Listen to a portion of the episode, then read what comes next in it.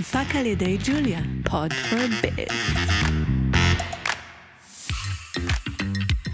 קצר ולעניין, מיסוי ועסקים בגובה העיניים. הפודקאסט של רואת החשבון הילה וילמובסקי.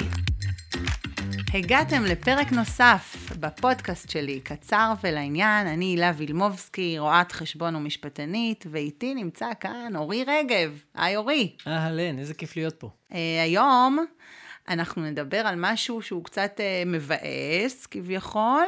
המילה בכללי מבאסת, אבל אוקיי. אנחנו נבין מה היתרונות של המילה הזאת.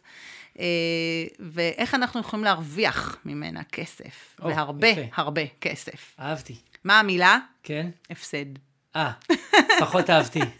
לא. נכון, לא מילה. מבאסת? בשום דבר כמעט, לא רק כסף. נכון. לא. אנשים לא אוהבים להפסיד, לא רוצים לראות את ההפסד, לא. לא רוצים לשמוע, פשוט אה, רוצים אה, ככה כן. אנחנו בתרבות כזאת שצריך לנצח. לחשוב חיובי, כן, לחשוב חיובי, כן, לא, לא. להפסיד. בדיוק. וגם כל מה שהפסדתי בעצם זה לטובה, מה שנקרא. בדיוק. כן. אז תראה, אנחנו ננסה לעשות uh, כמה מטעמים מההפסד הזה, כדי אוקיי. להבין איך אפשר לנצל אותו כדי לשלם פחות מס, כבר אהבתי. שנרוויח. תמיד צריך לחשוב קדימה, אני אומרת. כמו במשחק שח, חושבים קדימה. יפה. גם כשאנחנו מתכננים את הפעילות העסקית שלנו, ואת העסק שלנו, ואת הניהול שלו, תמיד צריך לחשוב כמה שנים קדימה מה יהיה. לכן, גם שיש לנו כיום הפסד, אנחנו צריכים לחשוב מה אנחנו עושים איתו. האם לרשום אותו, האם לדווח עליו, האם הוא יכול לעזור לנו קדימה, שנרוויח? אז אנחנו קודם כל נבין מהו הפסד, מה, מה זה המונח הזה בכלל, הפסד. הפסד זה העודף של ההוצאות על ההכנסות. כלומר, יש לי עסק שיש לו הכנסות, וההוצאות שלי הן יותר גבוהות. כן, אז אני לא ברווח, אני בהפסד, אוקיי? כן. כמובן, איך, איך היינו רוצים שמס הכנסה היו משלמים לנו ב... כן, לא מחזירים? לך, לא, לא בדיוק. זה לא כאילו...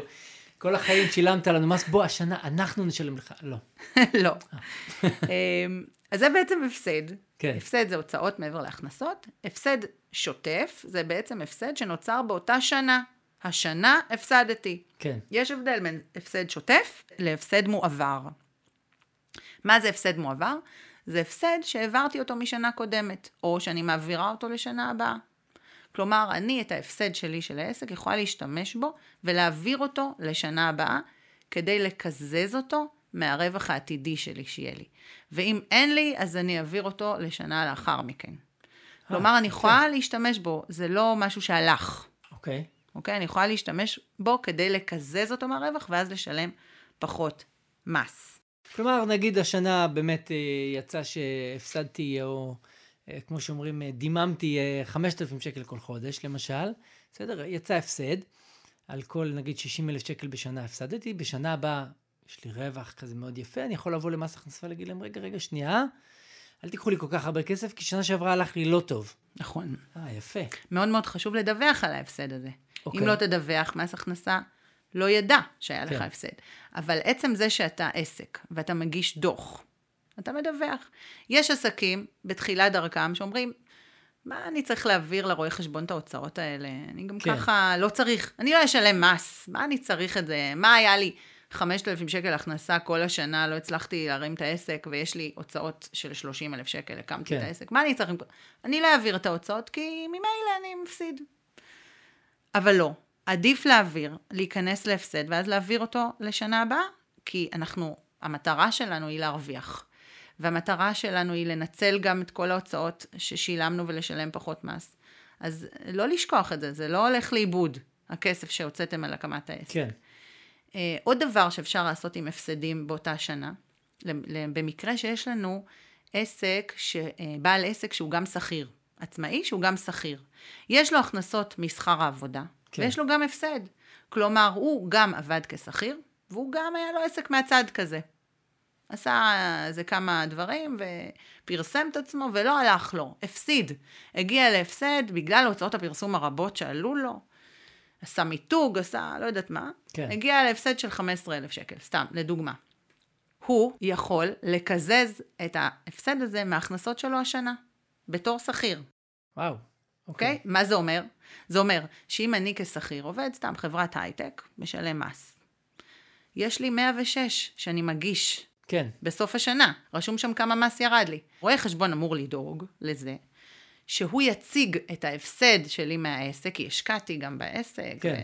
כמו שאמרתי, מיתוג והכל, והגעתי ל-15,000 הפסד, לקזז את ההפסד מההכנסה שלי משכר עבודה. כן. ואז מה יקרה? אני אשלם הרבה פחות מס. אני אקבל החזר. Mm, יפה. אני אקבל החזר מס. כי את המס שילמתי בתור שכיר בתלוש. כן, שילמתי נכון. בדיוק לפי מה שקיבלתי. אבל המקום עבודה לא ידע שאני אסיים את השנה בהפסד. כן. כשאני רואה שסיימתי את השנה בהפסד, אני מקזז את ההפסד מההכנסה שלי ומקבל החזר. שזה מעולה. ממש. זה החזר מס מצוין. זה בדיוק מה שדיברת בהתחלה, אז הנה, הנה לך החזר מס מהפסד. יפה, יפה. אתה רואה, אפשר משהו. לעשות את זה. כן, כן. זה למי ששכיר וגם עצמאי.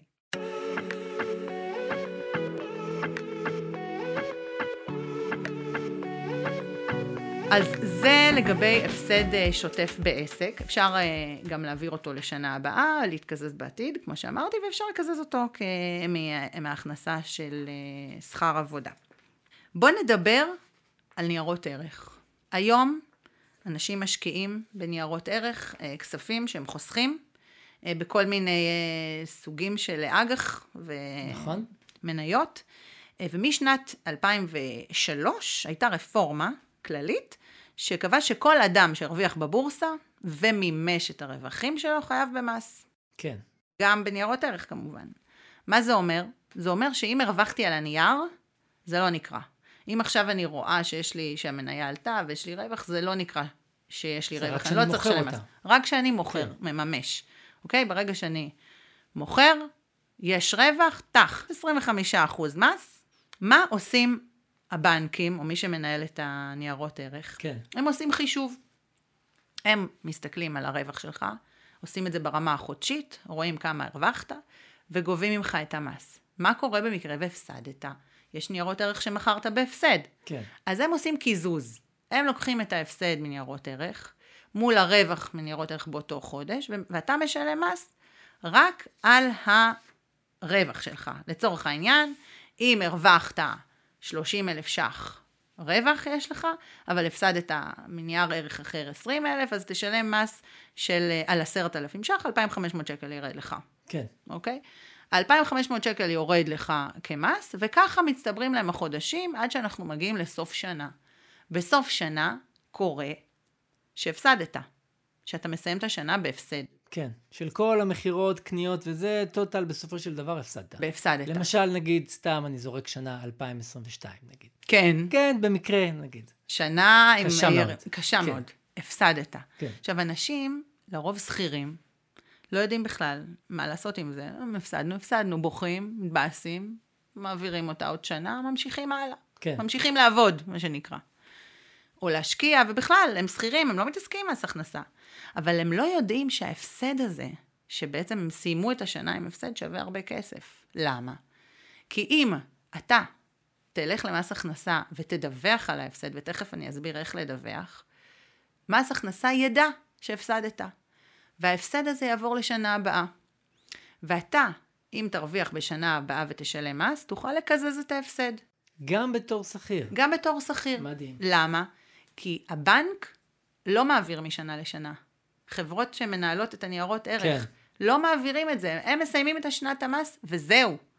אז אם אתה לא תעשה פעולה יזומה ותפתח את התיק במס הכנסה ותדווח על ההפסד הזה כהפסד מועבר לשנה הבאה, ובשנה הבאה תקזז אותו מהרווח באופן יזום, לא תקבל החזר מס. וזה המון המון כסף. כן. כי יש שנים שמרוויחים, משלמים מס ישר, נכון.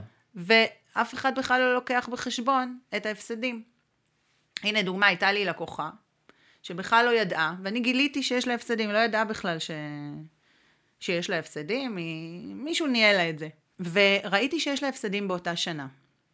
איך ראיתי? איך רואים את ההפסדים, אגב, וגם את הרווחים? יש טופס, שנקרא טופס 867.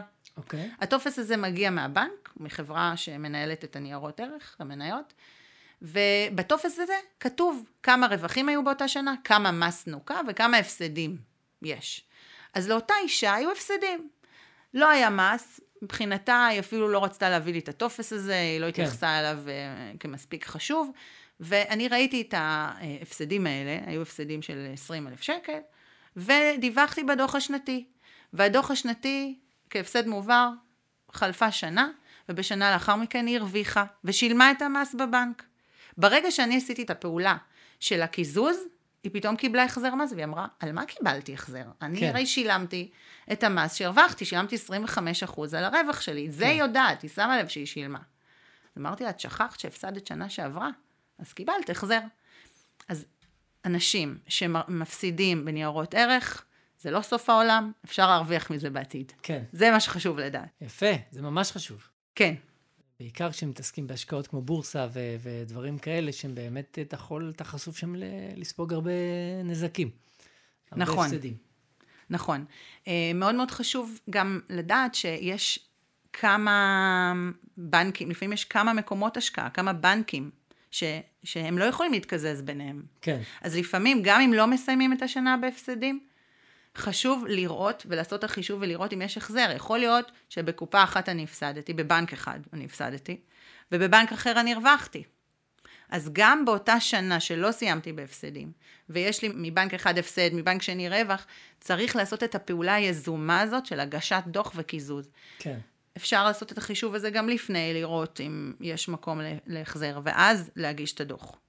לכן, מי שיש לו כמה קופות, אה, או מישהו שיש לו הפסד, חשוב מאוד שהוא ידווח על זה. והדיווח מתבצע על ידי הגשת דוח למס הכנסה אחרת, לא יעבור שום הפסד לשום מקום, ואף אחד לא ידע מזה.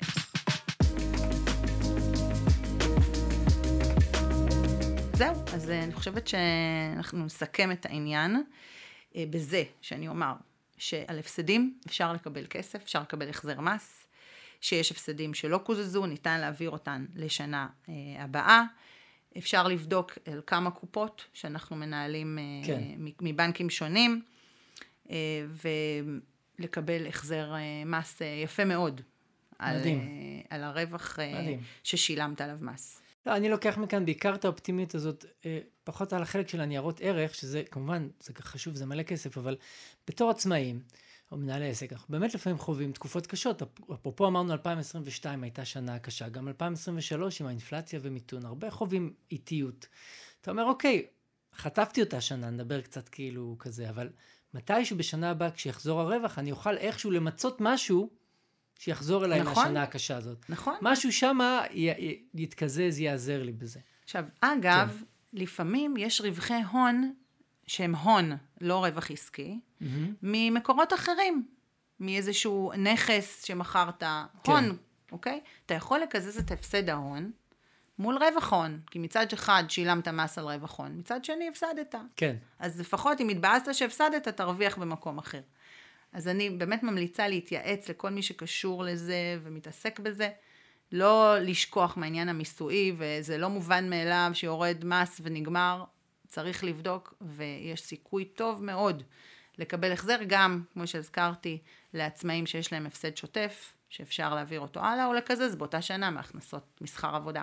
אה, זהו להיום. אה, האמת סיימנו אופטימי, זה יפה. נכון? התחלנו בהפסדים. אמרתי לך שזה יהיה. טוב. אהבתי, אהבתי. אז תודה רבה, ונתראה בפרק אה, הבא. מחכה לזה. בכיף. להתראות. ביי ביי. קצר ולעניין. מיסוי ועסקים בגובה העיניים. הפודקאסט של רואת החשבון הילה וילמובסקי. ג'וליה, פוד פור ביז.